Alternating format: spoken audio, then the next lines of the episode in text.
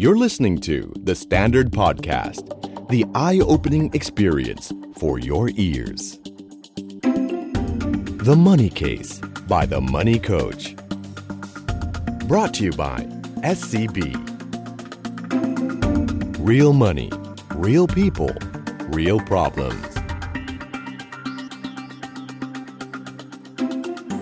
สวัสดีครับ สวัสดีคุณผู้ฟังทุกท่านนะครับ ขอต้อนรับเข้าสู่ The Money Case by The Money Coach นะครับ พบกันทุกเช้าวันจันทร์นะครับแหมเช้าวันจันทร์แสนสดใสอย่างนี้ คุยเรื่องเงินน่าจะดีที่สุดนะครับ แล้วก็ในทุกตอนครับ เราก็จะมีเรื่องราวจริง ๆ ทางการเงินนะครับนะครับ real money real people แล้วก็ real problem นะครับ เอามาคุยกัน ในตอนนี้นะครับเรามีเกสนะครับที่อยากจะเชิญมาคุยกันนะครับ เพราะว่าต้องบอกเลยว่ารูปแบบการลงทุนแบบหนึ่งนะครับ ซึ่งเป็นกลยุทธ์การลงทุนที่เรียบง่ายนะครับ แล้วก็หลายคนกูรูหลายท่านก็แนะนำให้ใช้เป็นกลยุทธ์ในการลงทุนกันนะครับ ถ้าเคยได้ฟังเรื่องของรอปภเนาะที่เราคุยกันไปเมื่อตอนนู้นเลยเนาะรอปภที่มีเงินล้านก็ใช้กลยุทธ์ DCA เหมือนกันนะครับ เดี๋ยววันนี้เราจะคุยกันว่ากลยุทธ์นี้ดีหรือไม่อย่างไรนะครับ แล้วก็เฮ้ยมันน่าใช้น่าลงทุนหรือเปล่านะครับ ก็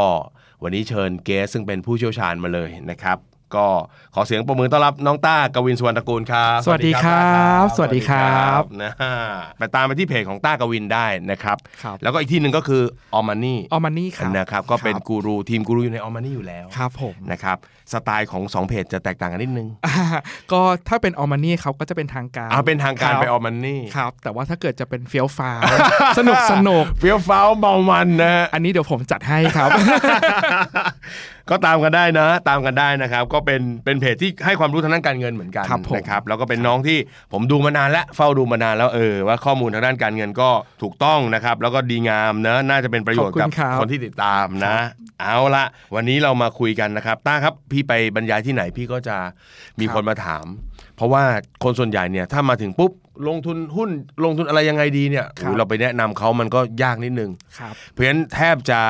เกือบร้อยเปอร์เซ็นเลยของการลงทุนแบบเริ่มต้นสำหรับ ค ค รั น บ เริ่มต้น พี่ก็จะแนะนำวิธีนี้ ครับ นะครับก็คือ DCA ครับ นะครับวันนี้นะครับต้าทำงานด้านนี้มานานเนอะแนะนำคนเรื่องนี้ ครับ มานาน อยากคุยหน่อยว่าเอ้ย DCA มันคืออะไรนะครับ จริงๆอ่ะผมมองงี้นะพี่เริ่มต้นจากการ DCA อ่ะผมเริ่มจากการเก็บเงิน เออ มันมาจากการเก็บเงินเลยนะ เออเออ โดยโดยโดยหลักการแล้วอ่ะเวลาที่เรามีเงินเดือนออกมา เออ เราก็จะมีเงินออมที่เราดึงออกมาในบางส่วนใช่ไหมค ใช่ รั ใช่ ซึ่งเราก็เก็บไว้ในธนาคารเรื่อยๆนะครับ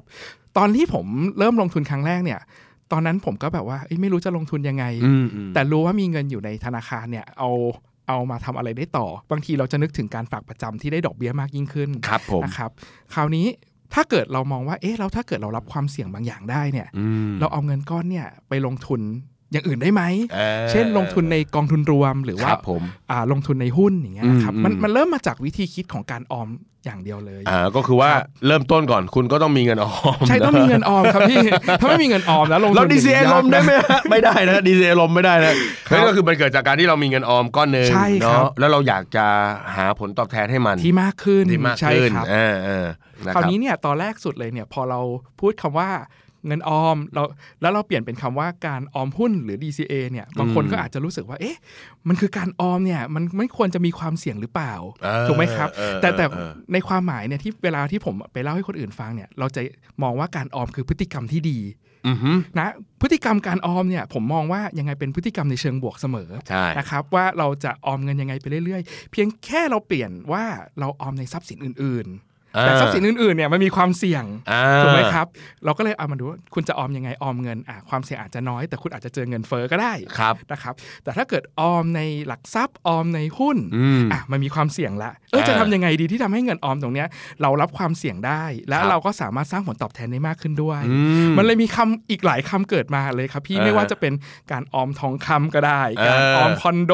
โอ้มีมีหลายอย่างมาก ใช่ นะครับ ใช่ใช่ แต่ว่า ใช่ ด้วยคำว่าออมเนี่ยบางคนมองตั้งแต่แรกไงพี่อย่าง อื ที่ ม ผมบอก อืม ว่า อืม มันต้องไม่รับความเสี่ยงหรือเปล่า แต่ไม่เป็นไรเราพูดถึงในเชิงพฤติกรรม ครับ นะครับ อ่ แล้วจะออมในทรัพย์สินอะไรอีกเรื่องหนึ่ง ก็คือมันก็เหมือนอ่ะดีเซลดอลลาร์คอร์เอเวอเรจเนี่ยจริง ๆ มันก็ ครับ ฐานมันก็มาจากการสะสมการออม สะสมการออมครับ เออเพียงแต่ว่า ใช่ เฮ้ยบางคนอาจจะออมเป็นเงิน ใช่ บางคนอาจ รับ จะออมเป็นสินทรัพย์อื่นๆ ใช่ครับ บ เออ ผม เพราะฉะนั้นรูปแบบมันก็คล้ายกันคือการทยอย การทยอยค่อยๆ เอาเงินมาซื้อเรื่อยๆอะครับ อ่า เพื่อสะสมความมั่งคั่ง ครับ อผมมองอย่างนี้นะครับพี่ถ้าเกิดเราลงทุนเก็งกำไร แล้วก็เอาเงินออกไปเลยเนี่ย บางครั้งเนี่ยเราไม่รู้ว่าเราจะทำเงิน เอาเงินตรงนั้นไปทำอะไรต่อ อืมอืมอืม เพราะสุดท้ายแล้วมันก็ต้องกลับไปที่เป้าหมายของแต่ละคนใช่ไหมว่า เออ เป้าหมายของเราเรื่องการเงินเป็นยังไง ใช่ มองผมจะมองยาวๆก่อนนะครับ อืม ว่า อืม ยาวๆเฮ้ยแล้วเป้าหมายเราต้องมีเงินเกษียณไหมหรือต้อ ครั ง บ มียังไงไหม อืม นะครับแล้วการออมเนี่ยโดยปกติแล้วถ้าเกิดเราออมด้วยเงินน่ะมันพอหรือเปล่า อืมอื ถ้าเกิดไม่พออ้าวต้องคิดก่อนเราจะออมไงให้ผลตอบแทนมันมากขึ้น อืม นะครับก็ทยอยสะสมไปเรื่อย ครับ ๆ มันเหมือนกับการสะสมทรัพย์สินแล้วทรัพย์สินนั้นมันเจริญเติบโตงอก อ่า ขึ้นได้เรื่อย ๆ ผมเริ่มวิธีคิดอย่างนี้เลยนะ วิธีนี้คือคือจุดตั้ง ง่าย ต้น มาก เล เลย ยใช่ ไหมครับ อ่าเอา ครับ เป็นว่าถ้าวันนี้ใครที่ยังสะสมเป็นเงินออมอยู่ ครับ อาจจะต้องลองศึกษาดูเนาะแล้วลอง ครับ เปลี่ยน ผม ว่าเปลี่ยนวิธีการออม ครับ เนาะจากการทยอยเป็นเก็บเงินก็แปลงเงินตัวนั้นไปเป็นสินทรัพย์ สินทรัพย์การลงทุนต่างๆ การลงทุน ครับ ต่างๆนะครับ ใช่ครับ ทีนี้มันมีโอ้โหสินทรัพย์การลงทุนมากมายเลย ครับ นะครับ คนที่เขาเลยเริ่มเก็บออมเนี่ยส่วนใหญ่ต้าเวลาแนะนำเขาเนี่ยเราแนะนำยังไง พี่คะหนูเริ่มมี1นึ่งแสนแรกแล้วค่ะ ทีนี้หนูก็อยาก DCA อ่ะที่เขาบอกว่า ครับ ทยอยทยอยลงทุนเนี่ย ครับ พี่ต้าคะเราเอาอะไรดี ลงทุนอะไรดี ท้ายสุดมันต้องกลับไปเริ่มก่อนไหมว่า เรารู้จักความเสี่ยงมันยังไง อืมๆ นะครับผมผมจะเริ่มต้นเรื่องความเสี่ยงก่อน ครับ ว่าแต่ละทรัพย์สินน่ะมันมีความเสี่ยง ยังไม่พูดถึงผลตอบแทนนะ เอาความเสี่ยงก่อนว่า เออเห็นไหมเห็นไหม ครับผมจะเริ่มที่ความเสี่ยงก่อนว่า คุณลงทุนในทองอ้าวอะไรที่เป็นความเสี่ยงของทอง คุณลงทุนในคอนโดอะไรเป็นความเสี่ยงของคอนโด หรือในหุ้นหรือกองทุนรวมก็ตาม เรารับความเสี่ยงกับสิ่งเหล่านั้นได้หรือเปล่าใช่ไหมครับ เอาง่ายๆเลยเนี่ยสมมตินะ เราบอกว่าเรามีเงินก้อนหนึ่งคิดอะไรไม่ออกอ่ะเราจะไปซื้อลอตเตอรี่เสี่ย ครั ง บ เปล่า เออ อ่ะ แต่ถ้าถูกล่ะพี่ต้าฮะ โอกาสถูกกับโอกาสไม่ถูกมันต่างกัน ใช่ใช่ใช่ ใช่ไหมครับ ใช่ใช่ มันมันก็มีความเสี่ยงเรื่องตรงเนี้ยแหละ อืม พอ อืม พอพูดถึงการซื้อลอตเตอรี่บางคนจะเห็นภาพก่อนเลยว่า ครับ โอกาสถูกมันน้อย เออ แต่โอกาสพลาดมันเยอะกว่า ใช่ ไหมครับพอเป็นอย่างนั้นปุ๊บเราก็แบบเอ๊ะเรารับความเสี่ยงตรงนั้นไหม อืม หรือทรัพย์สินอื่น ๆ เป็นยังไงอ่าพอมาพูดถึงว่าเราจะออมหุ้น อ่า หุ้นมีความเสี่ยงไงหุ้นมันคืออะไรเราก็ต้องเข้าใจก่อนใช่ไหม ครับ ครับ ผม ว่า ใช่ อ่าหุ้นคือการลงทุนในธุรกิจ อืม แล้วถ้าเกิดธุรกิจนั้นมีการเติบโตมากยิ่งขึ้นอ่ะถ้าเราซื้อไปเราทยอยสะสม มันจะเพิ่มความมั่งคั่งให้กับเรา อ่า แต่บางคนมาถึงพี่เอาตัวนั้นตัวนี้เลยได้ไหม เออเออเออ ผมก็ ให้เรา แบบว่า อุ้ยคุณยังไม่รู้เลยความเสี่ยงคืออะไร แล้วพอ เออเออ คุณไม่รู้คุณก็มีความเสี่ยง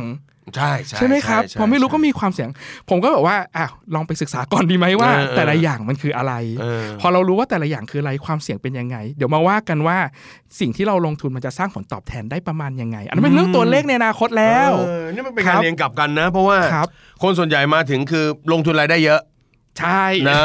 แต่การเยอะเนี่ยคือความเสี่ยง ใช่ไหม ผมว่าเคยไปถามเพื่อนผมเลยนะว่าแบบ เวลามีบางคนมาบอกว่าเนี่ย มีคนจะยืมตังค์ให้ดอกเบี้ยเยอะ เออ ผมก็ถามว่าอ่ะคุณแน่ใจว่าเขาจะคืนเปล่า เออบ างทีเรามองแค่ดอกเบี้ยเยอะ ผลตอบแทนเยอะ พี่ต้าเขาให้สิบ ค เปอรัร์เซ็นต์ต่อเดือนเลยนะ อ่านั่นบางคนก็แบบอย่างนั้นไงพี่ เฮ้ยสิเปอร์เซ็นเลยเอาเงินไปซื้อเลย อ่า เออ ไปลงทุนเลย อันนี้คือเขาอยากจะยืมอ่ะเขายืมเราแต่เขาให้ร้อยร้อยละสิบต่อเดือนนะ ครับปัญหาคือเขาคืนหรือ เปล่าใช่ไหม เขา ครับ คืนมาเดือนเดียวครับ ใช่ แล้วเขาเอาอีกเก้าสิบเปอร์เซ็นต์ลงไป ใช่ครับ ฮะ คือทุกอย่างมันมีความเสี่ยงเนี้ยแหละครับพี่ผมก็เลยมองว่าเออ ม อการลงทุน อันนี้คืออันดับหนึ่งนะ ครับอันอันดับหนึ่งเลยคือเรื่องความเสี่ยงผมให้ความสำคัญกับเรื่องนี้ที่สุดนะครับ อืม แล้วถ้าเรารู้ว่าอ่ะเราจะรับความเสี่ยงได้ยังไงบ้างอ่ะเราค่อยไปขั้นตอนต่อไปว่า เออ เราจะทำยังไงต่อ เพราะฉะนั้นคุณ ครับ คุณมีเงินก้อนมา คุณอยากบอกว่าเอาล่ะเดี๋ยวเงินก้อนเราเนี่ย หรืออาจจะเป็นเงินรายเดือนที่เราพอจะสะสม ครับ ได้เนี่ย อยากจะทยอยไป DCA หรือ ครับ ทยอยลงทุนในในทรัพย์สินอะไรที่คุณเลือกมาเนี่ย ครับ อันดับแรกเข้าใจความเสี่ยงก่อน เข้าใจความเสี่ยงก่อนครับ เนอะพอเข้าใจความเสี่ยงปุ๊บรู้ว่าตัวเองพอรับได้ปุ๊บ ครับ ก็มาดูผลตอบแทน ก็มา เนี่ย ดูก็มาดูกันว่าอ่าทรัพย์สินนั้นมีโอกาสเติบโตยังไงได้บ้าง อืม นะครับคือผมว่าจริง ๆ แล้วเนี่ยทรัพย์สินแต่ละอย่างมันมีโอกาสในการเติบโตที่มันต่างกัน มันอยู่ที่ว่าเราอ่ะชอบแบบไหน อ่า แล้วเราชอบคือบางคนอาจจะชอบคอนโดก็ได้นะพี่ เออเอออ อย่างเพื่อนผมบางคนเนี่ยบอกว่าเอ้ยเขาอยากเอาเงินอะไปลงทุนในคอนโด ครับ นะครับคือไปซื้อรายเดือนเหมือนกัน ว่าผ่อน เออเออ ผ่อนรายเดือนอะไรอย่างเงี้ย เออเออ เขาบอกว่า เออ ก็เขาถนัดแบบนี้เขาชอบดูแบบโอ้ยเขาเห็นจับสิ่ จั ง บ ข ต้ อ อง ง ตั้ง ได้จับต้องได้เนอะ เขาจับต้องได้แล้วเขามองว่าโอ้ยพื้นที่ตรงนี้นะ เดี๋ยวราคามันขึ้นอีกมันน่าจะมีโอกาสโอ้ยพวกนี้เขาศึกษามาเยอะนะ เใช่ ผมว่า ใช่เพราะฉะนั้นเขา แต่ เขาก็เลยมองว่าการทยอยผ่อนของเขาก็เหมือนการสะสมเขาเหมือน ใช่ กัน ครับ ใช่ไหม ใช่ครับ เออ ส่วนคนที่ลงทุนในหุ้นก็อาจจะบอกว่าเอ้ยเขาไม่สนใจคอนโดหรอกเพราะว่าเอ้ยมันอาจจะยากสำหรับเขาเขาไม่ได้มีเวลาไปดูคอนโดอะไรอย่างเงี้ยครับ อืมอืม อย่างผมเนี่ยอาจจะไม่ถนัดคอนโด เออเออ นะครับผมแต่ผมอะชอบศึกษาเรื่องธุรกิจว่าเอ้ยผมจะลงทุนในธุรกิจ เช่น อยากจะลงทุนในห้างสรรพสินค้าห้างหนึ่ง อ่า เอ้ยโอกาสที่มันจะโตในอนาคตมันเป็นยังไงบ้าง อืม นะครับ อืม มันมีโอกาสโตไหมมันมีโอกาสสร้างผลกำไรไหม อ่าฮะ มันมีโอกาสที่จะแบบไปแข่งอะไรใน ระดับโลกยังไงได้บ้าง อ่าน นะครับพอเราเห็นตรงนี้ปุ๊บเราก็บอกว่าโอเค แสดงว่ามันต้องมีโอกาสบางอย่าง อืม อ่ะ อืม เราเริ่มต้นที่จุดเรื่องโอกาสเนี่ยแหละ แล้วเราก็ลองดูว่าเราจะ อ่า สะสมตรงนั้นไปได้หรือเปล่านะครับ ทีนี้ไอการซื้อทยอยเนี่ยกับ ครับ การการซื้อเป็นก้อนหนึ่งเลยอะ ครับ ความต่างมันยังไง เพราะว่าอ่ะถ้าพี่แบบพี่แม่นมากพี่แม่นมากตา ครับ เอ้ยพี่ ครับ แม่นมาก พี่ใส่ตุ้มเดียวเลย ครับ เออมันอาจจะเต็มก็ได้นะ อาจจะได้เต็มก็ได้หรืออาจจะดอยก็ได้ เพราะมันมีสองมุ อามจจะ เส ได้ มอค เต็ รับ มๆก็ พี่ ได้ฮะ อ่า นะได้ปลูกบ้านบนนั้นเลย ครับ เออ ใช่ครับ เพราะฉะนั้นการทยอยลงทุนในในมุมของต้าที่ต้าแบบอ่ะโอเค ให้คำแนะนำคนมามันมันมันดีพี่จะว่าอ่ะมันดียังไงในมุมที่ที่เราอยากจะแนะนำ เรื่องแรก นทั่ว อะครับ ไป พี่มันยืดความเสี่ยงในเรื่องของเวลาด้วย เออ เพราะเราไม่รู้ว่าในช่วงเวลาระยะสั้นในการลงทุนน่ะมันจะมีความผันผวนขนาดไหน เพราะว่าทุกวันน่ะราคาหลักทรัพย์มันเปลี่ยนตลอด เออ ใช่ไหมครับ ถ้าเราลงตู้มไปทีเดียวโดยที่เราไม่รู้ เออ เราประเมินมูลค่าไม่เป็นหรือหรือแม้กระทั่งประเมินมูลค่าเป็นมันก็อาจจะเกิดความเสี่ยง ใช่ ที่เราไม่รู้ได้อยู่ ใช่ใช่ ดีใช่ไหมครับ แล้วบางครั้งเนี่ยพอเราไม่รู้ปุ๊บมันจะเกิดอารมณ์ละโอ๊ย เออ ทำไมฉันซื้อราคานี้ เออ แล้วมันลงไปอีกฉันจะขายดีไหม อ่า มันเกิดอารมณ์เกิดขึ้น ผมก็แบบว่าโอเค ถ้าบางคนเนี่ยที่เราสามารถจัดการอารมณ์กับเราได้ แล้วเรารู้ว่าเราเราคิดถูกแล้วเราประเมินมูลค่ามา เออมั่นใจ อ่ะมั่นใจเฮ้ยเราอยู่เฉยๆ อันนี้โอเคไม่เป็นไร เออ นะครับ เออ แต่สำหรับมือใหม่หลาย ๆ คนนี้เข้ามาในตลาด แล้วเขามาเจอหุ้นลง 10%อย่างเงี้ยโอ้โหของที่แบบสมมติเราลงเงินไปแสนหนึ่งแล้วเหลือแบบ 9 0,000 หายไปหมื่นหนึ่งตกใจคำถามแรกขายไหมพี่ เออ ผมก็แบบอ่ะขายดีไหม อันนี้ต้องตัดสินใจเองแล้วนะ เออเออ เมื่อบางคนทนไม่ได้ ก็ขายพอขายเสร็จขึ้น เออ เอ้ามันก็เป็นแบบนี้เสมอเลยผม พี่ ก็ ต้าทำไมทำกับผมอย่างนี้ ใช่ พี่ต้าบอก ใช่ แต่ เฮ้ย มันอาจจะ ผมไม่กล้าฟันธงให้เนอะ ผมฟโอ้ยฟันธงไม่ได้ครับ พี่ เพราะว่าเรื่องราคามันเป็นเรื่องปัจจัยที่มันมีความผันผวนตลอดเวลา เออเออ ซึ่งเราก็ไม่รู้ว่าอนาคตมันจะในในระยะสั้นมันจะเป็นอย่างนั้น เออ มันจะเป็นลงอีกหรือมันจะขึ้นก็ได้อะไรอย่างเงี้ยครับ แต่เรามองระยะยาวไว้ว่าโอเค มันมีโอกาสสร้างผลตอบแทน เพราะฉะนั้นแล้วเนี่ยอีกอันหนึงของ DCA ที่สามารถช่วยเราได้ก็คือ มันสร้างโอกาสในการลงทุนที่มากขึ้นยามที่หุ้นราคาลงถูกไหมครับ เช่นเรากำหนดเงินเท่าเดิมอ่ะพี่ ราคาหุ้นหรือราคากองทุนรวมมันลงอ่ะ มันสามารถสร้างได้จำนวนมากขึ้น เออซื้อได้มาก ใช่หครับ ขึ้น ซื้อได้มากขึ้น เนอะ เราค่อยๆทยอย เออ ทีละไม้ทีละไม้ อืม เพราะเราไม่รู้ไงว่ามันจะขึ้นหรือมันจะลง เออเออ แต่ยิ่งลงมันก็รู้สึกว่าเอ้ยมันก็ซื้อของได้มากขึ้นเนาะ เออ เหมือน เออ ช่วงเซลล์อ่ะ เออทำไมเราไม่คิดกลับกันอย่างนั้นว่าเออเนาะ ใช่ช่วงเซลล์ช่วงเซลล์อะไรเงี้ยครับ พอเจอรองเท้าเซลล์มันวิ่งพุ่งใส่เลยนะ ใช่เจอหุ้นเซลล์ก็ต้องวิ่งพุ่งใส่ใช่ไหมแต่แต่อย่าพุ่งสุดตัว เออเออ เพราะมันอาจจะเซลล์อีกก็ได้ เออ คือเซลล์ในห้างนะพี่มันยังเซลล์แบบอ่ะสามสิบเปอร์เซ็นต์แล้วก็ทั้งพีเรียด ขอดูหน่อยขอดูหน่อย อ่ะ ว่าคนตอบรับไหม ครับ พอไม่ไหวปุ๊บหนึ่งแถม หนึ่งรองเท้ารองเท้าหนึ่งแถมหนึ่ง ใช่ ตกใจ ใช่มันอาจมันอาจจะมีแบบพีเรียดอย่างนั้น แต่ว่า เออ หุ้นมันเปลี่ยนแปลงตลอดเวลา เราไม่รู้หรอกมันจะเกิดอะไรขึ้นใช่ไหมครับ คือตั้งกำลังบอกว่าลงแล้วเนี่ย เซลล์แล้วก็อาจจะมีซูเปอร์เซลล์อีก มีซูเปอร์เซลล์ ส อีก นับ ก็ได้ สนับซัมเมอร์เซลล์อีก ใช่ครับ เพราะฉะนั้นการที่เรามีอ่ะการทยอยซื้อทีละไม้แบบเนี้ยมันก็ ครั ทำ บ ให้เราก็เหมือนกับดูสถานการณ์ดูก่อน ใช่ครับ เนอะเออ ครับ เออเออ อีกอย่างนะครับพี่ในช่วงขาขึ้นน่ะบางครั้งอ่ะหุ้นลงเยอะๆนะ บางคนก็เกิดแบบรู้สึกแย่นะอุ้ยทำไมหุ้นมันลงแบบสมมติจาก 10 บาทมาเหลือ 5 บาทอ่ะซื้อยังไม่กล้าซื้อเลย เออ แต่ถ้าทยอยค่อยๆ ทีละนิดทีละนิดอ่ะมันเกิดความกล้ามากยิ่งขึ้นนะ เออ เพราะแบบเฮ้ยก็ลงเงินไปนิดเดียวเองไม่เห็นเป็นไรเลยแล้วเราค่ การ อย ที่พี่พี่มีพี่มีเป็นแสนพี่จะลงเป็นแสนถ้าบอกว่าพอห้าพันหมื่นหนึ่ง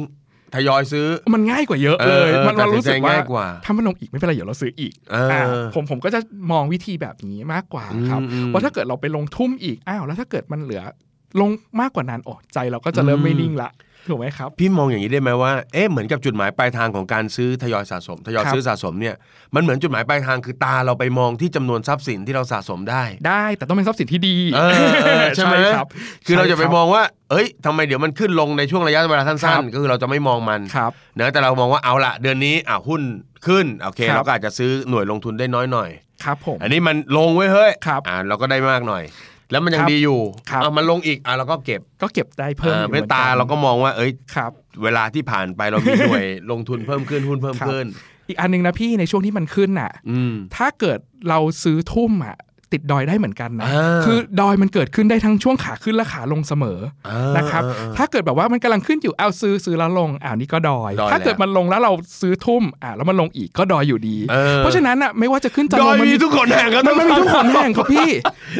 การซื้อแบบ DCA ในช่วงหุ้นขึ้นอ่ะ มันก็ทยอยในการลดความเสี่ยงที่จะซื้อหุ้นเยอะได้เหมือนกันนะครับ เออ เพราะเราไม่รู้ไงว่ามันจะขึ้นอีกหรือเปล่า หรืออไม้ที่เราซื้อไม้นั้นคือจุดสุดยอดแล้ว เออเออ แล้วถ้าเกิดเราซื้อไปอีก เรียบร้อย เอาเราเรียบร้อยแต่มันลงอีกมัน เราก็แบบไอ้จุดนั้นอ่ะ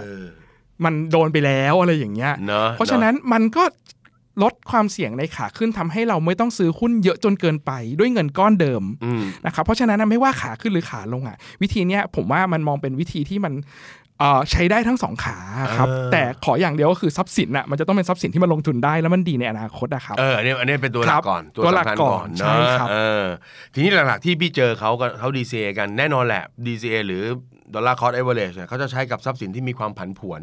ครับ เพราะฉะนั้นกลุ่มกองทุนหุ้น หรือ ครับ การออมหุ้นตรงๆเนี่ย ครับ เนอะก็จะเป็นสองตัวที่คนเขานิยมใช้มากที่ ใช่ สุด ครับใช่ เนอะถ้าไม่ผันผวนนี่คือเราไม่ควรไปแตะมันด้วย DCA จริง ๆ ไม่ผันผวนอย่างเช่นกองทุนตลาดเงินอะไรอย่างงี้ใช่ไหมครับ เออเออเออเออ ลงทุนเมื่อไหร่ก็ได้ครับ อันนั้นก็คือเราผมเอาเงินไปใส่เรื่อยๆเลยเหมือนกัน ถ้าเกิด เออ ผมจะไปวางเงินเอาไว้อย่างเงี้ย อ่า ค คือ รับ พักไว้ก่อน พักไว้ก่อนผมว่าเป็นการที่พักเงินอยู่ดี เดี๋ยว อะ ไม่ พี่ ลุยไอ้เนี้ยเหรอ รับ โอเค ใช่ครั คื บ อถ้ามันไอ้ไอ้แบบนั้นมันคือมันอัทยอยขึ้นทีละนิดทีละหน่อย มันไม่เยอะ ใช่มันไม่เยอะครับ เราก็ใช้เป็นที่พัก เป็นที่พักเงิน เพ ค ราะ รับ ดีเถ้าถ้าพี่สรุปอย่างนี้ได้ไหมว่าเฮ้ยสำหรับไอ้ตัวที่มันผันผวนเนี่ยตัวนี้ ครับ ถ้ามันเป็นทรัพย์สินที่ดี แต่มี ครับ ความผันผวนเรื่องราคา ครับ ตรงนี้น่าจะเหมาะ น่าจะเหมาะครับ ใช่ อืม อ่า ล่าสุดเห็นมีเริ่มมีคนถามพี่มาเยอะเหมือนกันแต่พี่ไม่ได้พี่ไม่ค่อยไม่ค่อยได้ได้มีข้อมูลคืออย่างเช่น ครับ ทยอยเป็นออมทอง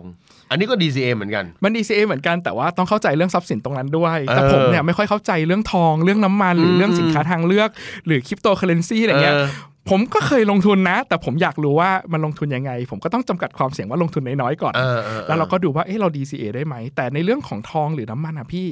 มันไม่ได้เหมือนกับหุ้นที่มันมีพื้นฐานของกิจการรองรับ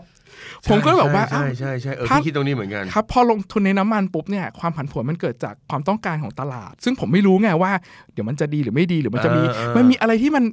เกิดขึ้นเยอะมากใน อืม ข่าวสารที่ทำให้ราคามันขึ้นมันลง แล้วเราก็ไม่รู้ว่าอนาคตมันจะดีหรือไม่ดี ใช่ใช่ ใช่ไหมครับ แล้วอนาคตยาวๆผมก็ไม่รู้ว่ามันจะมีพลังงานทางเลือกหรืออะไร ที่ มัน เข้ามาเกี่ยวข้องหรือเปล่า เออเออ ใช่ไหมครับ ซึ่งทรัพย์สินอย่างตรงนั้นนะผมก็รู้สึกว่าเอ้ยมันมีความเสี่ยงสูงกว่าเนาะ ครับ ซึ่งผมก็คงไม่ได้คิดคนเดียวมั้งเพราะว่าเวลาเขาจัดลำดับความเสี่ยงของกองทุนรวมอ่ะ เออ พวกสินทรัพย์ทางเลือกก็อยู่สูงกว่าหุ้น อ่า ผม เสียงสูงกว่า เสี่ยง ใช่ไหม สูงกว่าผมก็เลย เออ บอกว่าอ่ะมันก็ต้องกลับมาที่เราแหละว่าเราอ่ะรู้เรื่องตรงนั้นหรือเปล่า อืม ถ้าเกิดเราไม่รู้อย่างผมอะไม่ค่อยรู้เรื่องทอง ไม่ค่อย อืม รู้เรื่องน้ำมัน ผมก็จะหลีกเลี่ยงก่อน อ่าฮะ นะครับผมก็จะมาลงทุนในทรัพย์สินที่ผมเข้าใจมากกว่า เอ ครับ อเออเพราะว่าจะพูดอย่างนี้ได้ไหมมันเหมือนกับว่าหุ้นเนี่ยข้างหลังมันคือบริษัทนั่นแหละ ใช่ครับ เนอะ ข้างหลังคือบริษัท แล้วมันมี ค ส รับ ตอรี่เนอะว่า ใช่ครับ เขาจะเติบโตเขาย งไง เศรษฐกิจ บ้าง อย่างนี้จะมีผลกระทบยังไงกับเขา ใช่ครับ ดอกเบี้ยขึ้นเป็นยังไงกับเขาเนาะ ใช่ครับ แต่พี่เองก็สังเกตเหมือนกันว่าทองมันเดายากยากคือ เดายากครับ ใช่ไหมกำลังเดายากมากเขาะไม่มีสตอรี่อยู่ข้างหลังอะนอกจากดีมาน ยกเว้นพี่จะมีสตอรี่ในการเก็บทองเพื่อจะไปขอแฟนลูกอ่ะอย่างเงี้ยเป็นสตอรี่ได้ผมว่าอย่างเงี้ย พี่ค่อนข้างมั่นใจ ได้ ต้าว่าในยุคหน้าเนี่ยนะ มันจะไม่มีการแต่งอะไรกันอย่างนี้ละ พี่ยังบอกลูกเสมอว่า เฮ้ย จะแต่งอะบอกพ่อด้วย ไม่ใช่หนีไปอยู่ด้วยกันเลย ครับ เออเออเพราะฉะนั้นเพราะฉะนั้นตอนนี้ก็คือที่เอาเราจะแนะนำก็คือว่า DCA สำหรับ ครับ ไอ้ตัวทรัพย์สินที่มันมีเอาละเอ่อมีแนวโน้มที่ดี ครับ นะครับแล้วก็ตัวมันเป็นทรัพย์สินที่ดี แล้วก็มี ครับ โอกาสเรื่องของการผันผลในเรื่องราคา ใช่ครับผม นะทีนี้พี่พี่สังเกตนิดนึงจริง ๆ แล้วเนี่ยพี่มองอย่างนี้ได้ไหมว่าเฮ้ยพี่ไปบรรยายตามบริษัท ครับ ไอ้คนที่เขามีกองทุนนะครับสำรอง ครั เลี้ บ ยงชีพเองก็ดี ครับ หรือแม้กระทั่งข้าราชการที่มีกบข ครับ กองทุนบำเหน็จนายข้าราชการ ครับ อันนี้มันเหมือนถูกบังคับ DCA ไปโดยปริยาย ใช่ มันคือ DCA อยู่แล้วครับพี่ ใช่ไหม คือจริงๆอะมนุษย์เงินเดือนทุกคน DCA อยู่แล้ว เพียงเออบแต่างทีเราไม่รู้ตัว เพราะว่า เออ เราได้สลิปเงินเดือนมาแล้วหักไปแล้ว เออ พอหักไปแล้วเราก็ไม่รู้ตัว เราจะมารู้ตัวอีกทีว่าเฮ้ยเรามีเงินจากการ DCA อะ อืม เยอะมากตอนเราลาออกหรือเกษียณไปแล้ว อ่าแต่ตอนแต่ระหว่างทางมันบ่ นนะ หักทำไมวะอะไรเงี้ยนะ ใช่ เอ มัน อ จะมีหักทำไมหักทำไม เออเออ แต่พอได้ตังค์อะพี่ พอ โอ้ ตอนจบได้แบบ 3 ล้านอย่างเงี้ยเนอะ ทำไมไม่มีหักเยอะกว่านี้ไม่งั้นน่า เออ ลงไปเยอะกว่าจนี้ริง ทุกคนจะมารู้ที่หลังแบบนั้นเสมอเลยนะครับ เออ คือผมบอกเลยผมบอกเพื่อนทุกคนบอกว่า ถ้าเกิดบอกว่าไม่เคย DCA ไม่กล้า DCA ที่ทำอยู่อะทำอยู่แล้ว อืม แค่เราไม่รู้ตัว เออ ใช่ครับ เออหลังไม่บอกโค้ชคะจะ DCA บ้างมัน DCA มันคืออะไรคะ ที่บริษัทมีสำรองเลี้ยงชีพไหม ครับ มีค่ะ มันต่างกันเหรอครับมันไม่ต่างกันเหรอ ไม่ต่างกัน คุณก็ลงอยู่แล้วเอ ครับ อเออเออทีนี้เนี่ยพี่ไปเจอมาเยอะเพราะว่ากองทุนอย่างสำรองเลี้ยงชีพเองก็ ครับ ดี หรือกบขเองก็ดีเนี่ย ครับ มันมีคนเข้าไปทำงานแล้วเขาไม่ได้ไม่ทำอะไรกับชีวิตเลยไง ครับ เขาหักเราไปเท่าไหร่ก็เท่า นั้น เขาอยู่ในกองอะไรเท่าไหร่ก็เท่านั้น ครับ ถ้าเป็นต้าต้าจะแนะนำยังไงว่า สมมุติว่าเขามีกองให้เลือกเยอะแยะเลย ครับ ก็จริง ๆ แล้วผมจะเข้าไปดูก่อนว่าเขามีตัวเลือกอะไรบ้างนะครับ อืม ซึ่งตรงนี้มันก็จะกลับมาในเรื่องของการจัดพอร์ตการลงทุนอยู่ดีใช่ไหมพี่ อืม เพราะว่าแต่ละคนเนี่ยรับความเสี่ยงได้ไม่เท่ากัน แต่ว่าในเรื่องของกองทุนเนี่ยมันมีคนจัดการให้อยู่แล้ว เราก็แค่เอาตัวเราเข้าไปดูว่านโยบายตรงไหนอะเหมาะสมกับตัวเรา อืม นะครับอย่างเช่นผมเนี่ยตอนที่ผมเข้ามาทำงานแรก ๆ เลยเนี่ยมันก็มีกองอยู่ไม่กี่กองให้เลือกนะ อ่า อย่างผมเมื่อก่อนทำงานธนาคารมันมีกองเสี่ยงสูงกลางต่ำอะไรอย่างนี้ให้เลย อ่า แล้วก็คำว่าเสี่ยงสูงของเขาก็ไม่ได้สูงมากนะ ในความ อืม รู้สึกผมก็คือตราสารนี้ก็ยังเยอะอยู่ดีอย่างเงี้ยครับ อ่าอ่า แต่เขาพยายามจะมองว่ามันเป็นเงินเก็บเพื่อเกษียณ อ๋อ นะครับเขาก็เลย ไม่อยากให้หวือหวา เขาไม่อยากให้หวือหวา อืม แต่ว่าพอมานั่งคำนวณผลตอบแทนแล้วเอ๊ะมันชนะเงินเฟ้อหรือเปล่า อ่า ผมก็ไม่แน่ใจตอนนั้น ก็มานั่งดูว่า เอ๊ะ หรือว่าจริง ๆ แล้วเนี่ย มันควรจะมีการจัดพอร์ตที่มันอ่าชนะเงินเฟ้อด้วย แล้วรับความเสี่ยงที่เหมาะสมกับตัวเราได้ อืม ด้วยเหมือนกัน แต่ตอนหลังธนาคารที่ผมทำงานเขาก็เปลี่ยนรูปแบบนะครับ เป็น อืม เป็นพอร์ตที่แบบมีหุ้นเยอะขึ้นอะไรเยอะขึ้นอย่างเงี้ยนะครับ สิ่งแรกที่ผมจะมองก็คืออันที่หนึ่งผมรับความเสี่ยงได้หรือเปล่า อ่าฮะ อ่าแล้วแล้วถ้าเกิดผมรับความเสี่ยงได้อย่างเช่นเริ่มทำงานใหม่ๆ รับความเสี่ยงได้อยู่แล้ว อืม เพราะยังมีโอกาสที่จะล้ม เห รือเจอวิกฤตหรือเจออะไรอย่างนี้ได้ ใช่ ใช่ไหมครับ เพราะว่าผลตอบแทนระยะยาวเนี่ยมันสามารถสร้างสร้างผลตอบแทนที่เยอะได้อยู่แล้วนะค ครั รั บบ ช่วงช่วงที่ดีที่สุดผมว่าก็คือช่วงที่อายุน้อยเราเริ่ม อืม ลงทุนเร็ว คือเข้ามา ครั ทำ บ งานใหม่ ก็ลงทุนที่รับอ่าในพอร์ตการลงทุนที่รับความเสี่ยงได้ อ่า ผมก็จะเป็นอย่างนั้น แต่ว่าถ้าเกิดใครมาเริ่มช้าอาจจะต้องใช้เงินมาก แล้วก็อาจจะคอนเซอร์เวทีฟนิดนึงอย่างเงี้ยนะครับ ผมก็จะมองดูก่อนว่าโอเคทรัพย์สินมันเหมาะกับเราไหมช่วง อ่า แรกๆก็รับความเสี่ยงได้ ผมก็จะรับความเสี่ยงไปก่อนแล้ว จะไปปรับที่หลังตามภาระหรือโอกาสของเรา อันนี้เดี๋ยวว่ากันในช่วงอนาคตก็ได้ ๆ ค อย่า บ งเริ่มช้าเนี่ยต้าคิดว่าประมาณเท่าไหร่ละอายุเท่าไหร่ที่แบบเฮ้ยอันนี้อย่าเสี่ยงมากอ่ะถ้าถ้าเกิดเมื่อกี้เมื่อกี้คือเรียนจบ ครับ ใหม่ๆก็คือโอเคเลือกแบบพอร์ต ครับ เสี่ยงได้เนอะเอา ครับ หุ้นเยอะหน่อยได้ ครับ แต่ถ้าแบบอายุสักเท่าไหร่ละพอจะเป็นเส้นแบบ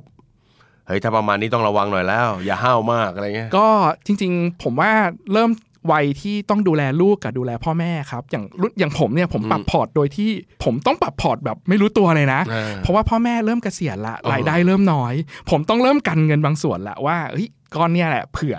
เอาไว้ถ้าพ่อแม่ต้องการหรือว่ามันมีเหตุฉุกเฉินอะไรที่ต้องใช้อย่างเงี้ยครับ อ๋ออา คือคือไม่ได้ดูอายุแต่ดูดูสภาวะกา ค ร รับ การใช้จ่าย ภาระอะไรทั้งหลายด้วย ภาระ ครับ ในชี พี่ วิต ผมว่าจริง ๆ อายุมันก็บอกคร่าวๆได้ เพราะว่าคนอายุ 20 อาจจะไม่ได้ดูแลพ่อแม่ อืม มากเท่าอายุ 30เพราะพ่อแม่อาจจะเกษียณช่วงนั้นกันแล้ว เออ หรือช่วง 30 ก็เป็นช่วงที่มีลูก มีทั้งพ่อแม่มีทั้งลูกด้วยก็เป็นแซนด์วิชเจเนเรชันเลย เออเออ นะครับ เออ ช่วงเนี้ยเราก็อาจจะปรับพอร์ตลงมาที่ความเสี่ยงน้อยลงก็ได้ เพื่อ เออ ที่เราจะทำให้มันสอดคล้องกับชีวิตเราอะ เอ ครับ อเพราะพี่เคยเจอแบบมาแบบบางที่เหมือนกันนะ น้องๆ จบใหม่พวกมาถึงก็มีบางที่นะกองเขาหุ้น ค ร้ รั อย บ เปอร์เซ็นต์ก็มีนะครับ เนอะพอแบบพอเริ่มมีครอบครัวเนอะสัก ครับ สามสิบห้าเริ่มไม่ห้าวแล้วเหลือสักห ก เหลือหกสิบสี่สิบนะพอขึ้นมาสี่สิบเขากลับด้านกันอะไรเงี้ยก็ ครั สี่ บ สิบหกสิบอะไรเงี้ยนะครับ เป็นหุ้นเหลือสี่สิบแล้วอะไรเงี้ยครับ ก็มี ครับ เนอะ แล้วก็พออายุมากขึ้นบางทีเราก็อาจจะปรับพอร์ตลดความเสี่ยงของตัวเองได้ เนอะ แต่ตรงนั้นก็อยู่ที่ภาระและโอกาสของเรานะ ผมเคยเจอคนที่อายุมากแต่อ่าลงทุนหุ้นเยอะๆก็มีนะ อื ผมก็ถามว่า เอ๊ะทำไมถึงตัดสินใจอย่างนั้นเขาบอกว่า อ๋อ ไม่เป็นไรเขามีเกินเก็บเกษียณพอละ แล้วเขามีบำนาญ แล้วเขามีหลาน เขาอยากลงทุนให้หลานเยอะ โอ้ ๆอะ คื อันนั้นก็อีกแบบนึง มองข้ามตัวเองไปแล้ว มองข้ามตัวเองไป ฉั แล้ น ว เนี่ย ครับ บำนาญก็อยู่ได้ ใช่ เออแล้ว อันนั้น จะมีเงินเก็บ ใช่ ผมถึงบอกว่าจริง ๆ แล้วอายุอาจจะบอกได้ระดับหนึ่ง แต่ภาระการใช้จ่ายหรือเป้าหมาย อืม มันอาจจะทำให้เราเนี่ยมานั่งดูว่าจริง ๆ พอร์ตแบบไหนเหมาะกับเราในช่วงเวลานั้น เออ ครับ ทีนี้เมื่อกี้เราพูดถึงข้อดี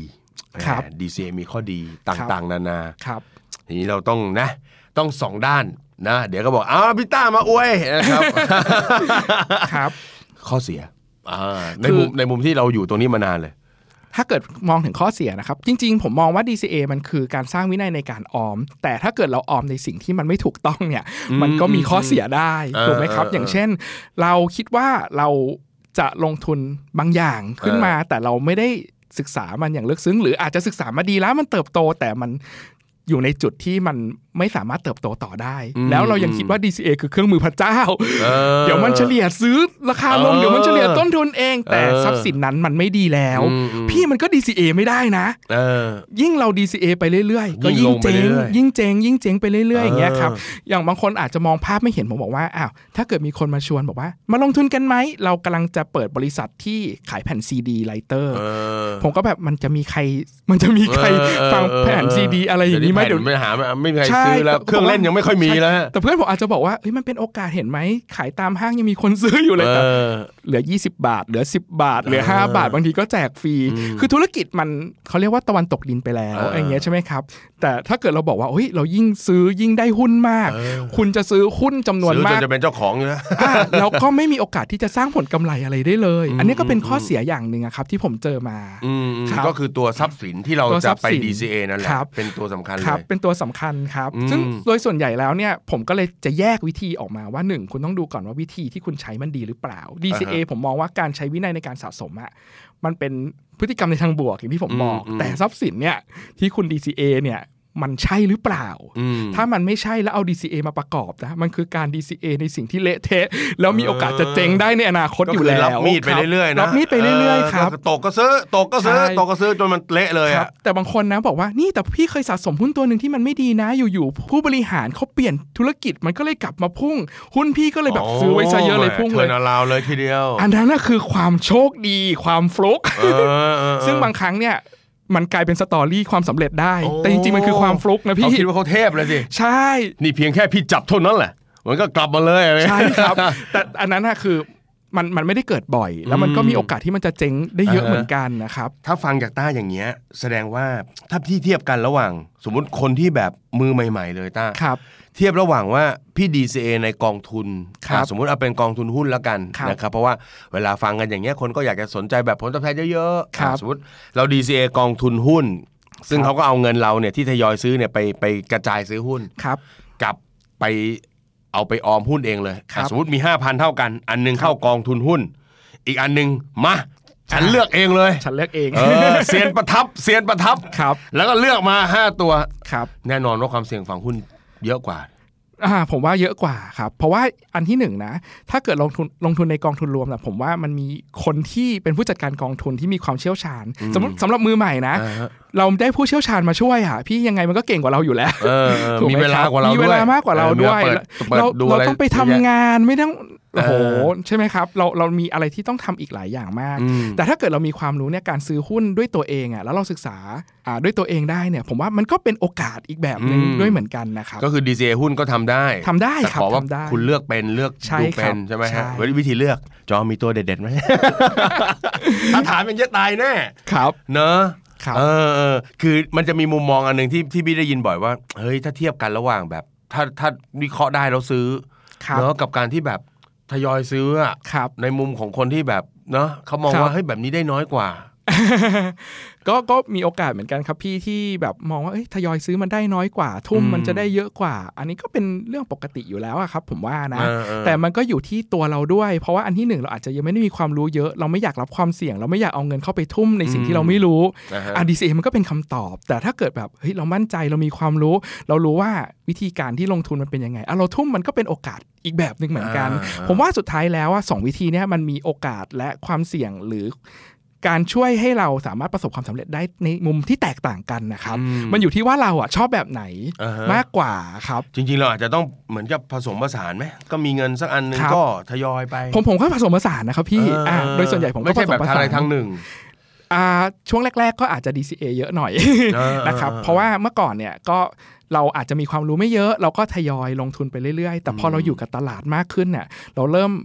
รู้แล้วว่าพฤติกรรมของหุ้นมันมีการขึ้นการลงยังไง เออ นะครับเราเริ่มเห็นแล้วว่าหุ้นแต่ละตัวเนี่ยอ๋อเวลามันลงมันจะลงแบบนี้นะมันมีข่าวแบบนี้ เราเราจะเริ่มมีข้อมูลของเราแล้วจริง ๆ พอเรามีข้อมูลของเรา เออ จะรู้แล้วว่าจุดไหนนะมันเป็นจุดที่เราจะซื้อได้ ออ เงินส่วนหนึ่งเราทยอยซื้อไปเพื่อเป้าหมายในอนาคตระยะยาว แต่เราก็มีอีกส่วนหนึ่งที่เราเก็บเอาไว้ได้บอกว่าเฮ้ยตรงเนี้ยแหละถ้าเกิดมันมา อื นะ ม เราจะซื้อ อ่าฮะ แล้วเราก็ซื้อมัน อ่า อ่ามันก็ผสมผสานได้เหมือน คือ กัน ต้ามัน ค จะ รับ บอกว่าบางทีเนี่ย คนเราเนี่ยอาจจะเริ่มต้นโดย ครั ใช้ บ DCA ใช่ครับ แล้วมันก็ไอการ DCA ตรงนั้นเนี่ย อาจจะเป็นทยอยซื้อกองทุนหรือทยอยซื้อหุ้นของเราเอง ครับ เนี่ย ผม มันกลายเป็น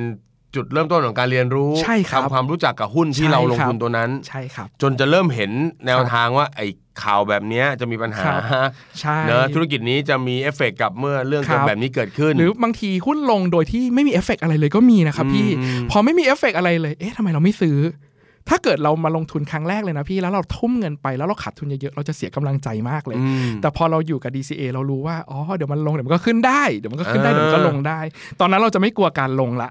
พอเราไม่กลัวการลงเนี่ย พอเรา ซื้อลงทุนไปได้สักสองสมปีเนี่ยเราจะเริ่มรู้แล้วหุ้นมันแดงได้มันเขียวได้ อืม นะครับแล้วเราก็จะรู้จากการขาดทุนเป็น เออ แต่ว่าเราไม่ได้ขายใช่ไหม เออ แล้วเราก็จะรู้ว่าการขาดทุนมันมีอยู่ตลอดแหละ แค่เราจะเอาเงินไปไว้ตรงไหน ในช่วง อืม จังหวะเวลาที่มันดีอะครับ โอ้คือเหมือนกับว่าพอเราดีเซไปเรื่อยๆ เดือนต่อเดือนต่อเดือนไป ครั เรื่อบ ยเหมือนกับว่าเราจะเริ่มเห็นธรรมชาติ จะเห็นธรรมชาติ ของกงทุแล้นด้วย วใช่ครับ อ๋อ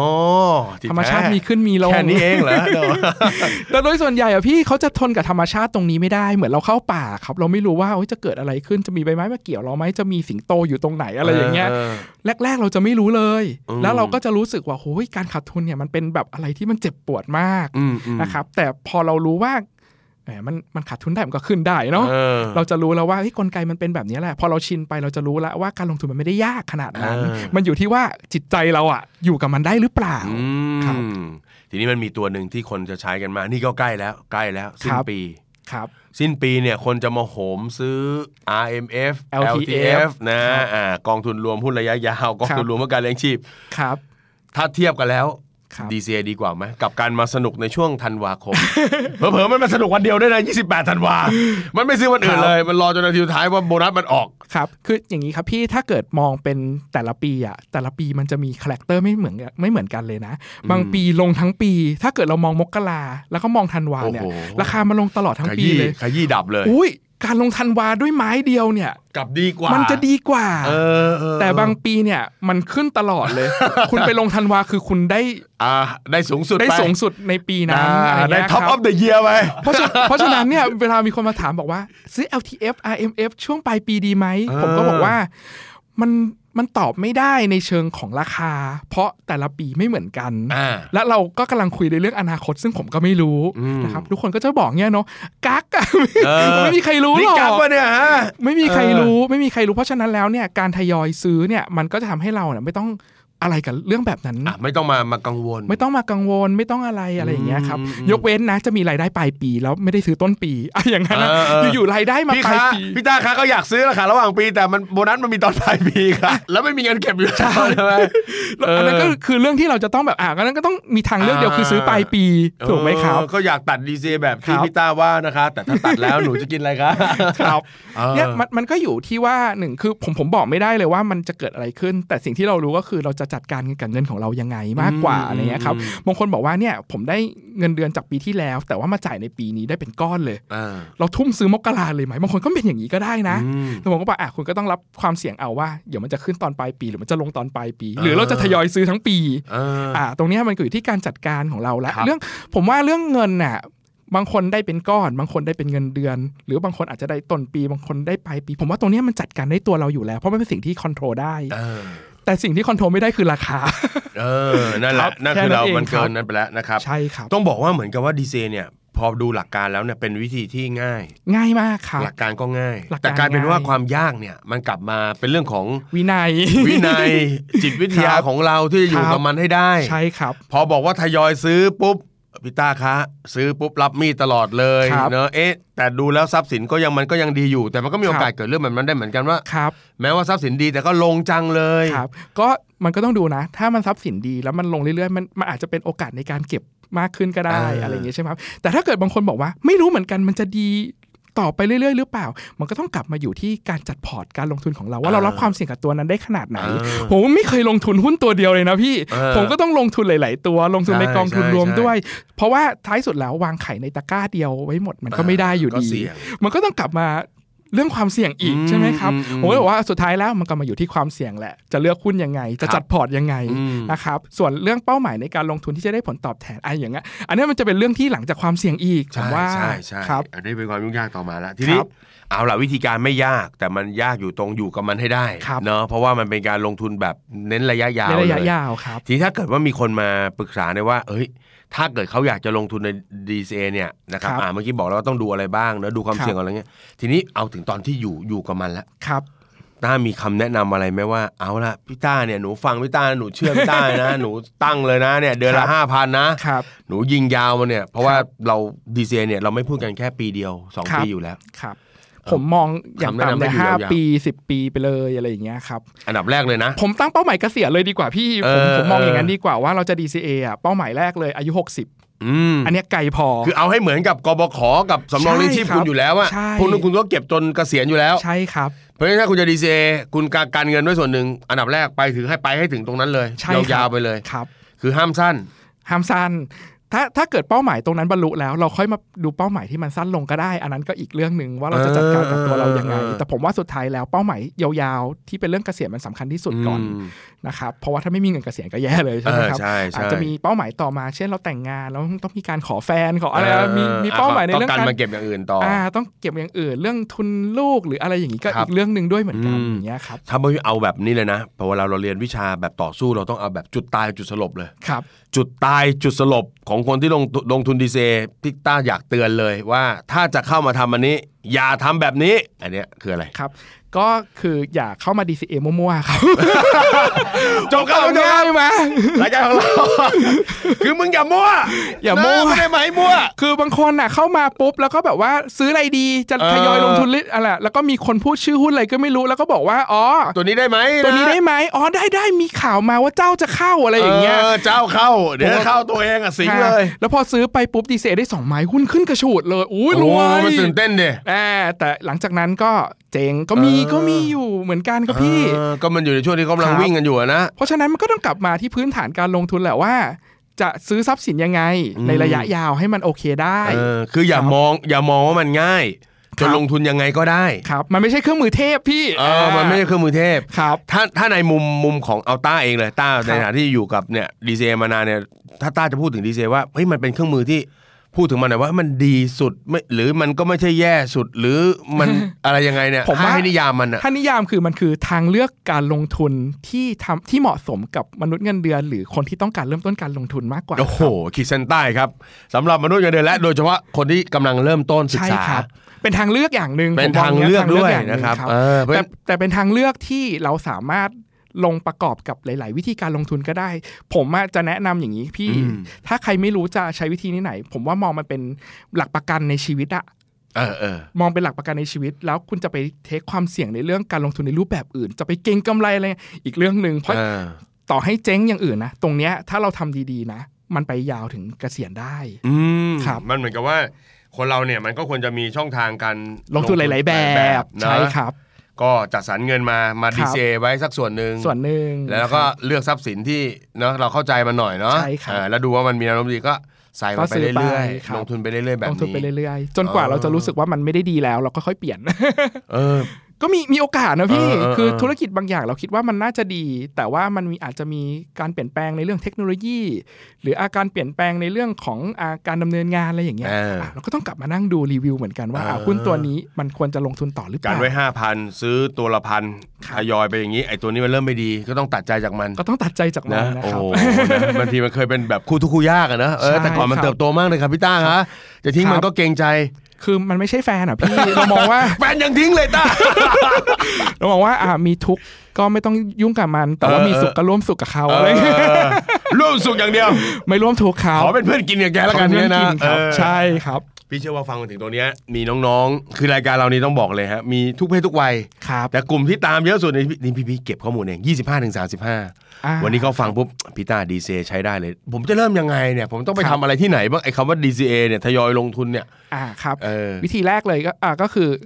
อาจเอาอาจจะซื้อกองทุนรวมก่อน ครั ใช่ บ ไหมครับ ถ้าเกิดกองทุนรวมเนี่ยมันก็จะเป็นการซื้อผ่านธนาคารก็ได้ หรือการ เออ ซื้อผ่านพวกฟันซุปเปอร์มาร์ทอะไรเงี้ยครับ อืม ซึ่งถ้าเป็นธนาคารเนี่ยก็คือเขาก็จะขายในกองทุนของตัวเอง ของเครือเขา ของเครือเขา เอออ อะไรเงี้ยนะครับยกเว้นบางที่ที่อาจจะขายของคนอื่นได้ แต่ว่ามันจะมีอีกระบบหนึ่งที่เรียกฟันซูเปอร์มาร์ทซึ่ง ฟัน เปิด ซุปเปอร์มาร์ทเนาะ ซึ่งเปิดบัญชีเดียวแล้วซื้อได้กองทุนได้ทั่วประเทศเลยอะไร อ๋อ เงี้ยครับ มันเหมือนกับไปที่หนึ่งก็ไปไปค่ายเขาก็ต้องซื้อของเขา ใช่ครับ เออเขาก็เรียกว่าทางเลือกก็น้อยกว่า ใช่ครับ กับอีกแบบหนึ่งเขาเรียกฟันซุปเปอร์มาร์ท ฟันซูเปอร์มาร์ท โอ้เหมือนซุปเปอร์มาร์เก็ตเลยเนาะ ใช่ครับเป็นซูเปอร์มาร์เก็ตของ เออ กองทุนรวมครับ แล้วก็มีกองทุนรวมเอ่อพี่ตาครับการที่มันมีมากขึ้นนี่ผมจะยิ่งวุ่นวาย ขึ้นหรือเปล่า ท้ายสุดผมว่าก็ต้องกลับไปดูว่ากองทุนรวมตัวไหนเนะที่เป็นกองทุนรวมที่น่าสนใจ ก็ต้องไปดูเรื่องนโยบาย อืม ความเสี่ยงผลตอบแทน เออ ค่าธรรมเนียมอะไรอย่างเงี้ยครับ เออ คือเราก็ต้องไปดูให้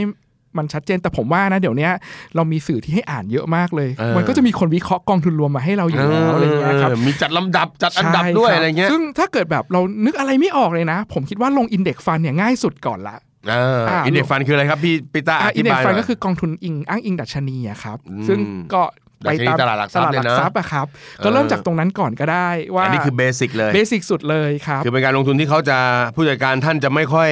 โชว์อภินิหารเท่าไหร่ ครับ ก็ เนอะ ไปไปตามดัชนี อ่าตลาดหลักทรัพย์เป็นยังไงเขาก็ซื้อตามนั้น ลงทุน อ่า ตามนั้น ตราบใดที่ประเทศยังโตอยู่ อ่ามั มันก็จะมีโอกาสเติบ ครั โต บผม ได้อะไรเงี้ย ครับ ฝากถึงผู้นำด้วยนะครับเอาละรายการเราจะเสี่ยงกันแล้วนี่แหละครับ ครับ แต่ฝากถึงผู้นำด้วยนะครับ ถ้าประเทศ ครับ เราโตนะครับ อินเด็ก ครับ ฟันเราก็จะโตด้วย ใช่แล้วแล้ว ประชาชนจะมั่งคั่งครับ ครับแล้วนอกนั้นก็คือเราอาจจะอ่าดูในเรื่องกองทุนอื่นๆที่มันเป็นส่วนเติมเต็ม อ่ มาต่อก็ได้อะไรอย่างเงี้ยครับ ครับ อ่าอันนี้ก็อยู่ที่แต่ละคนชอบสไตล์ไหน อืม ตอบไม่ได้เนอะพี่ว่าแบบ เออ แต่ละคนจะมีสไตล์ที่ต่างกัน เออ การจัดพอร์ตอะไรเงี้ยตามความเสี่ยงที่ต่างกันด้ ควรับ ย ผ อะครั ม บ อันนี้คือกองทุนรวม อีกวิธีหนึ่งก็คือเราไปซื้อหุ้นก็ไปเปิดพอร์ตออมหุ้น อันนี้เป็นออมหุ้นแล้วนะ ออมหุ้นครับ อืม อันนี้ก็เปิดตามโบรกที่ให้บริการซึ่งมีอยู่ประมาณ 4 โบรก อ่า นะครับแล้วเขาก็ไปดูในเงื่อนไขของอาการเปิดบัญชีในแต่ละโบรกด้วยเหมือนกัน บางโบรกบอกว่าขั้นต่ำ1,000 บาท โอ้โห จัดไปสิฮะ ครับบางที่ก็บอกว่าขั้นต่ำ5,000 โอ้ แต่ โหเริ่มเหนื่อย ขั้นต่ำ5,000 บาททั้งพอร์ตในแต่ละเดือนนะครับ แต่ว่าขั้นต่ำของแต่ละตัวก็คือ 1,000 บาทด้วย อ่าน นะครับ ก็คือ ครับ แบบเดือนหนึ่งก็เหมือนกับซื้อ 5 ตัว ครับ เนี่ยนะโอ้ ห้า แต่ ตัว บางที่บางที่นี่เดือนละ ครับ พันก็มี ครับแต่ได้ตัวเดียว ขั้นต่ำ1,000บาท โอ้หนึ่งพันหนึ่งพันแล้วพี่ยังมากระจายซื้ออะไร เอาจริงนะพี่บางคนบอกว่าอุ้ยหนึ่งพันเองแล้วมันจะเห็นผลอะไรหรือว่าแบบ เออ ถ้าขาดทุนจะทำยังไง ผมก็บอกว่าโอ้ยเวลาคุณไปกินไปเที่ยวอ่ะมัน ใช่ไหม พันเดียวอ่ะมัน ใช่ไหม แป๊บเดียวก็หมดแล้ว แค่พาหญิงไปดูดูหนังอ่ะใช่ป่ะ บุ บั ฟ ตร เฟ่ต์อ่ะแป๊บเดียวก็หมด ใช่ไหม แล้วหนึ่งพัน บัตรหนังบวกป๊อปคอร์นอะหมดแล้ว แล้วบางคนก็บอกผมเองนะบอกว่าอุ้ยเราจะสร้างวินัยยังไง บางทีอ่ะ เออ สร้างวินัยยากมากเลย ให้ตัดอัตโนมัติอัตโนมัติไปเลย อืมอืม ใช่ขนาดบัตรเครดิตยังผ่อนกันได้เลย เออ ทำไมการลงทุนจะผ่อนไม่ได้ ใช่ไหม ผ่อนบัตรเครดิตเนี่ยบางทีเนี่ยมันมีดอกเบี้ยด้วยถ้าเราใช้ไม่ไม่ทันใช่ไหมครับ อ่าฮะ แต่เนี้ยมันพาเงินปันผลมาหาเราด้วยนะบางทีอ่ะ เแต่ยังยากเหลือเกิน อ่ะ ยากเหลือเกิน เราก็ต้องค่อยๆ สะสมมันไป เออ ทุกอย่าง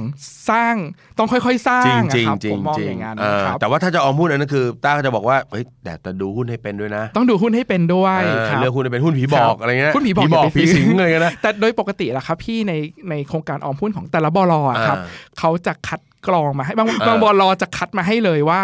มีหุ้นอะไรที่เขาเลือกมาให้แล้ว เออ บางบลบอกว่าเขาแนะนำกลุ่มเซ็ตห้าสิบซึ่งเป็นหุ้นขนาดใหญ่อยู่แล้วนะครับ อ่าคือไม่อยากให้ตัว ครับ เล่นยุ่งตัวเสี่ยง ตัว ใช่ ห ครับ วือหวามาก ใช่ครับ แล้วมันมีอีกวิธีการหนึ่งที่จะทำ DCA ได้เหมือนกัน นอกจากการเปิดพอร์ตออมหุ้นก็คือการใช้ DCA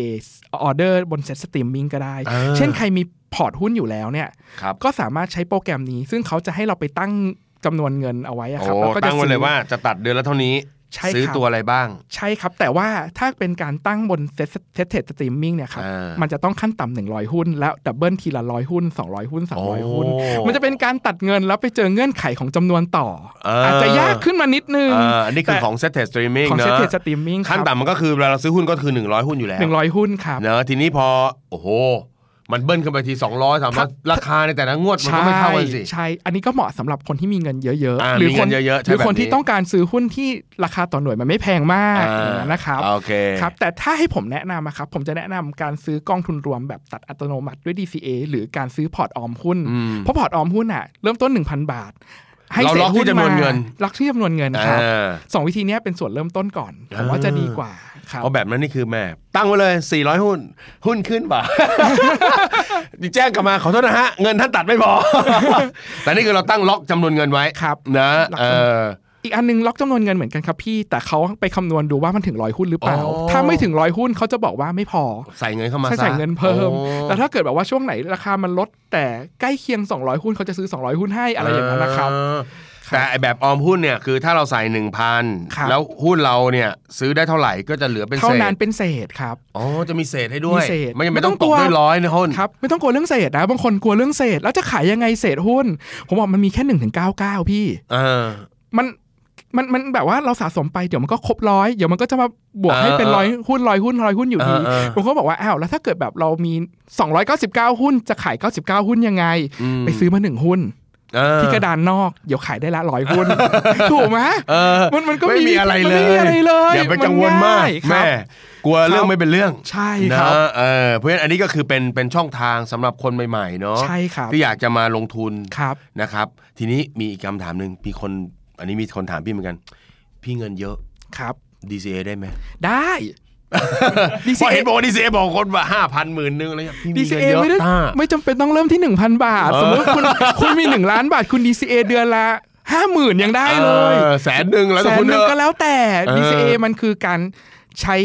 ระบบวินัยในการลงทุน อืม โดยการทยอยซื้อด้วยจำนวนเงินเท่า ๆกัน เออ แต่ไม่ได้บอกว่าคุณจะต้องแบบ ใช่ไหม ซื้อด้วยเงินน้อยอะไรเงี้ย เออ เงินเยอะก็ซื้อได้ เงินน้อยก็ซื้อได้ครับ เออเออเออ แล้วบางคนนะพี่บางคนก็ถามผมบอกว่า พี่แล้วไม่ได้เป็นมนุษย์เงินเดือนจะซื้อแบบ DCA ได้ไหมผมว่า เออเออ เขาบอกว่าเพราะว่าเขามองลอจิกว่าถ้าเงินเดือนมันออกทุกเดือน เขาก็มีเงินมาตัดในการ ใช่ ซื้อแบบ DCA เขาก็ไปผูกบัญชีไว้ตัดได้ ใช่ แต่ผมมองว่าอย่างผมเป็นฟรีแลนซ์ด้วยนะ เออ พี่ เออเออ เงินเข้าไม่เท่ากัน แต่มันอยู่ที่การบริหารเงินของเรา ใช่ ถ้าเกิดเรามีเงินบริหารที่สามารถตัด DCA ได้ทุกเดือนนะ อ่า มันก็ DCA ได้อยู่ดี ก็คือเอาเงินไปเก็บ ครับ ไว้ในตะกร้าหนึ่งก่อนเนาะ ใช่ครับ แล้วก็ให้ตัดจากตะกร้านั้น ใช่ตะกร้า เราเก็บออม นั้น แล้วก็ใส่ตะกร้า ครับ นี้ไว้สะสม ใช่ครับค่อยสะสมไป เนอะเออ ตรงเนี้ยมันอยู่ที่การบริหารจัดการเงินของเราละ เออ ส่วนการ DCA นั้นเดี๋ยวมันเป็นเรื่องอัตโนมัติของมันเองนะครับ อ่า ครับ เอาล่ะทีนี้เราพี่อยากจะฟังแบบเป็นเคสเล็ก ๆ บ้างสมมติ ว่า เหมือนกับว่าต้าก็ทำตรงนี้มานานแน่นอนแหละ มีทั้งคนที่มาปรึกษาเนาะหรือคนที่มา ครับ ถามคำถามเนี่ย แล้วเราเห็นการเติบโตของการเงินของเขาเนี่ย ครับ เอออาจจะลองเล่าเป็นตัวอย่างว่าทั้งดีแล้วไม่ดีว่า DCA ที่ถูกและผิด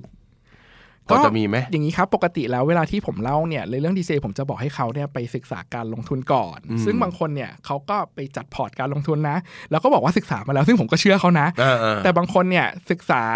บางตัวบางตัวแค่อยากสนุก แล้วลอง อืม DCA ดู ซึ่งตัวที่ศึกษามาแล้วมันสามารถ DCA แล้วตอบโจทย์เนี่ยมันก็มีนะทำให้เขาแบบโหสร้างพอร์ตการลงทุนได้ แต่มันก็จะมีคำถามว่าอ้าวทำไมตัวที่เขาอยากจะซื้อ แล้วมันไม่เติบโตก็มีเออมันเกิดอะไรขึ้นคะเขาก็มาถามผมอย่างนี้เหมือนกัน เออ ผมก็บอกผมก็ถามบอกว่าเดี๋ยวก่อน อันเนี้ยคือคุณไปศึกษามาหรือคุณลอกเขาหรืออะไรเงี้ย เออเออเออ แล้วตอนหลัง ไปลอกการบ้านเขามาหรือเปล่า ก็บางคนก็ลอกการบ้านเขามา แล้วมันก็ อืม ไม่สามารถ DCA ได้อ่ะ อืม ก็ต้องทำใจ อืม ว่าจะต้องขัดลอดไปหรือว่ายังไง อ่า ก็ตามแต่ อ่า อะไรเงี้ยครับก็ก็เจอเหตุการณ์แบบนี้เหมือนกัน อืมอืม แต่ส่วนใหญ่เนี่ยไม่ค่อยเจอคนที่พอร์ตลอสตลอดเวลา เพราะว่า อ่า โดยส่วนใหญ่แล้วคนที่เข้ามาใน DCA อะครับแล้วใช้บัญชีออมหุ้นอ่ะ เท่าที่ผมคุยดูอ่ะอย่างน้อยเนี่ยเขาจะต้องรู้พื้นฐานก่อน อืม บางคนดูงบไม่เป็นนะ แต่ฉันรู้แหละว่าอันเนี้ยมันน่าจะโตได้เพราะฉันเห็นการขยายกิจการของมันเรื่อย ๆ อะไรเงี้ยครับ ออเออ ซึ่งบางคนก็มองในระดับนั้นแล้วมันมันมันสามารถสร้างผลตอบแทนได้อ่ะอ่ะผมก็มองว่าโอเคเขาก็ได้ระดับหนึ่ง ครับ แต่ถ้าเกิดจะได้มากกว่านั้น มันก็ต้องศึกษาในเชิงลึกมากกว่าเดิม อื อีก มอืม นะครับไม่ว่าจะเป็นในเรื่องตัวเลขทางการเงินที่มันเติบโตได้อะไรเงี้ยครับ เออ ซึ่งแบบแรกอะผมว่าถ้าเกิดเขาไปลงกองทุนรวมนะมันมันมันมันอาจจะง่ายเหมือนกัน อ่า ได้ อาจจะ เหมือ ง่าย นกกัน ว่าง่ายกใช่ว่า ครับ เนาะเพราะว่า ใช่ ถ้าเกิดบอกว่าถ้าเขาเลือกเองแน่นอนอ่ะการกรองมา4ี่ห้าตัวของเขาเนี่ย ครั คือบ ตัวเขาเองก็ต้องเป็นคนที่ คนกรอง เชี่ยวชาญในการวิเคราะห์พอ ใช่ สม ครั ค บ วร ครับ เพราะถ้าวิเคราะห์ผิดแล้วไปทยอย DCA ก็มีโอกาสเจ๊งได้ ก็อาจจะเจ๊งได้ เพราะฉะนั้นถ้ายัง ครับ ยังยังวิเคราะห์ไม่เก่ง วิเคราะห์ไม่ไม่แม่นยำเนาะ ครับ ขณะคนวิเคราะห์แม่นยำยังพลาดได้เหมือนกันเพราะฉะนั้นคุณ ค ก็ รับ อ่ะอาจจะใช้กองทุนรวมไปก่อน ใช่ เน ครั อะ บ เพราะกองทุนรวมนี้เท่าที่พี่ดูบางทีก็กระจายซื้อต้อง 40-50 ตัว ใช่ครับ เนอะกับการที่แบบเอาว่าเป้งๆไอ้เป้งๆ อ่ะ เนี่ย เป้งๆเนี่ย เต็มๆ ตัวดี เอาล่ะ ครับ เอาล่ะในท้ายที่สุดอยากจะฝากอะไรถึงคนที่ที่จะลงทุนในแบบนี้นะครับ ครับคือผมผมมองงี้ครับว่าถ้าเกิดเราตัดสินใจที่จะลงทุนแล้วเนี่ยอันที่หนึ่งเลยเนี่ยเริ่มศึกษาการลงทุนก่อนเลยนะครับแล้วก็มองเรื่องการจัดพอร์ตความเสี่ยงของเรา แล้วก็ดูว่าเรารับความเสี่ยงได้ขนาดไหนอยากลงทุนเพื่อเป้าหมายอะไร ครับ นะครับพอเราคิดเราคิดไว้เรียบร้อยปุ๊บเนี่ยให้เริ่มทำเลย เพราะ เออ ว่าถ้าไม่เริ่มเดี๋ยวมันจะพรุ่งนี้ก็ได้ วันลืนก็ได้ คือผมว่าเวลาของเวลาที่ผมตั้งเป้าหมายอะผมจะมีเป้าหมายเอาไว้ระยะยาวก็จริง แต่ว่าถ้าเกิดเราไม่ยอมทำสักทีเป้าหมายมัน คือเราเราเวลามันจะผ่านไปเร็วมากเลยนะ จริง ปีหนึ่จงริง มันผ่านไปเร็วมากเลย นี่ไงนี่ไงตุ แล้วมัน ลาแล้วเนี่ยนะ ใช่ครับ แล้วบางทีเนี่ยผมมานั่งนึกนะอ๋อเก็บออมเดือนละหนึ่งหนึ่งพันบาท ครับ เพื่อ DCA ปีหนึ่งเนี่ยเรามีต้นทุนที่เราเก็บได้เนี่ยหมื่นสองแล้วนะ อืม ยังไม่รวมกับโอกาสที่จะได้เงินปันผลหรือ ที่มันเติบโต ที่มันเติบโตได้อีก พอผ่านไป 5 ปี มันก็เป็นเงินก้อนระดับ ใญ่ หนึ่ง ใญ่ แค่ 1,000 บาทต่อเดือนนะ อืมอืมอืม บางคนเนี่ยก็โอ้ยยังไม่ดีเซสักทีผมก็บอกว่า เฮ้ย ถ้าคิดจะทำให้เริ่มรีบศึกษา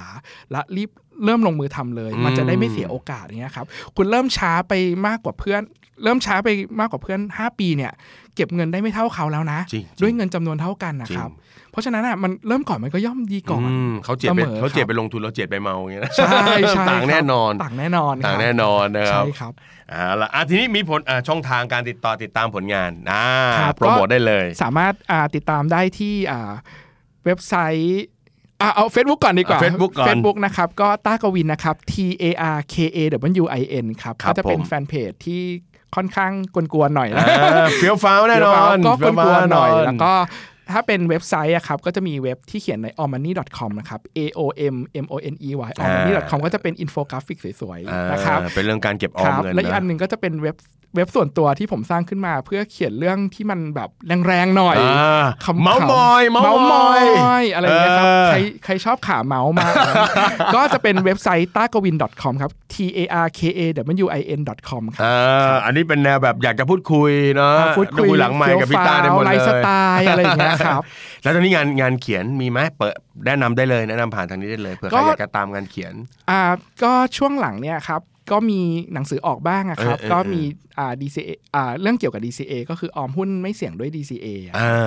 แล้วก็จะมีเรื่องกองทุนรวมที่เริ่มต้นด้วย 1,000 บาท อ่า ครับผม ตามหาได้ตามหาได้นะเพราะ ครับ ผมจะเขียนหนังสือหรือเขียนบทความเนี่ยที่เน้นมนุษย์เงินเดือนกับมือใหม่เป็นหลัก อืม เริ่มจากน้อยๆ แล้วต่อยอดด้วยวินัยไปสู่เงินเยอะ โอ้โห ครับ อันนี้น่าจะตรงกับกลุ่ม ครับ คนฟังของพี่เลย ครับ นะครับ ผม โอ้วันนี้ต้องขอบคุณต้ามาก ๆ นะ ขอบ ครับ คุณครั ขอบ เสียงปรบมือให้ต้าด้วยครับ ขอบคุณครับ นะครับโอ้นะครับวันนี้น่าจะได้ไอเดียนะครับ แล้วก็ผมว่าสิ่งสำคัญที่สุดเนาะ DCA เนี่ยไม่ได้ยากโดยหลักการ ครับ ไม่ได้ยากนะครับ แต่ว่าการที่เราจะอยู่กับมันอย่างมีวินัย แล้วก็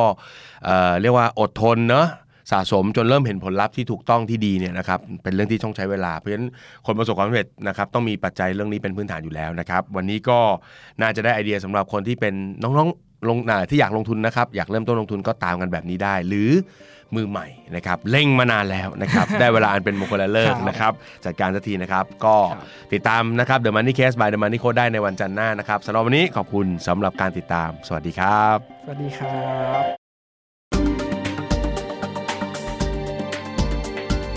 ติดตามทุกรายการของ The Standard Podcast ทาง Spotify, YouTube และทุกที่ที่คุณฟัง podcast ได้แล้ววันนี้ The Standard Podcast Eye Opening for Your Ears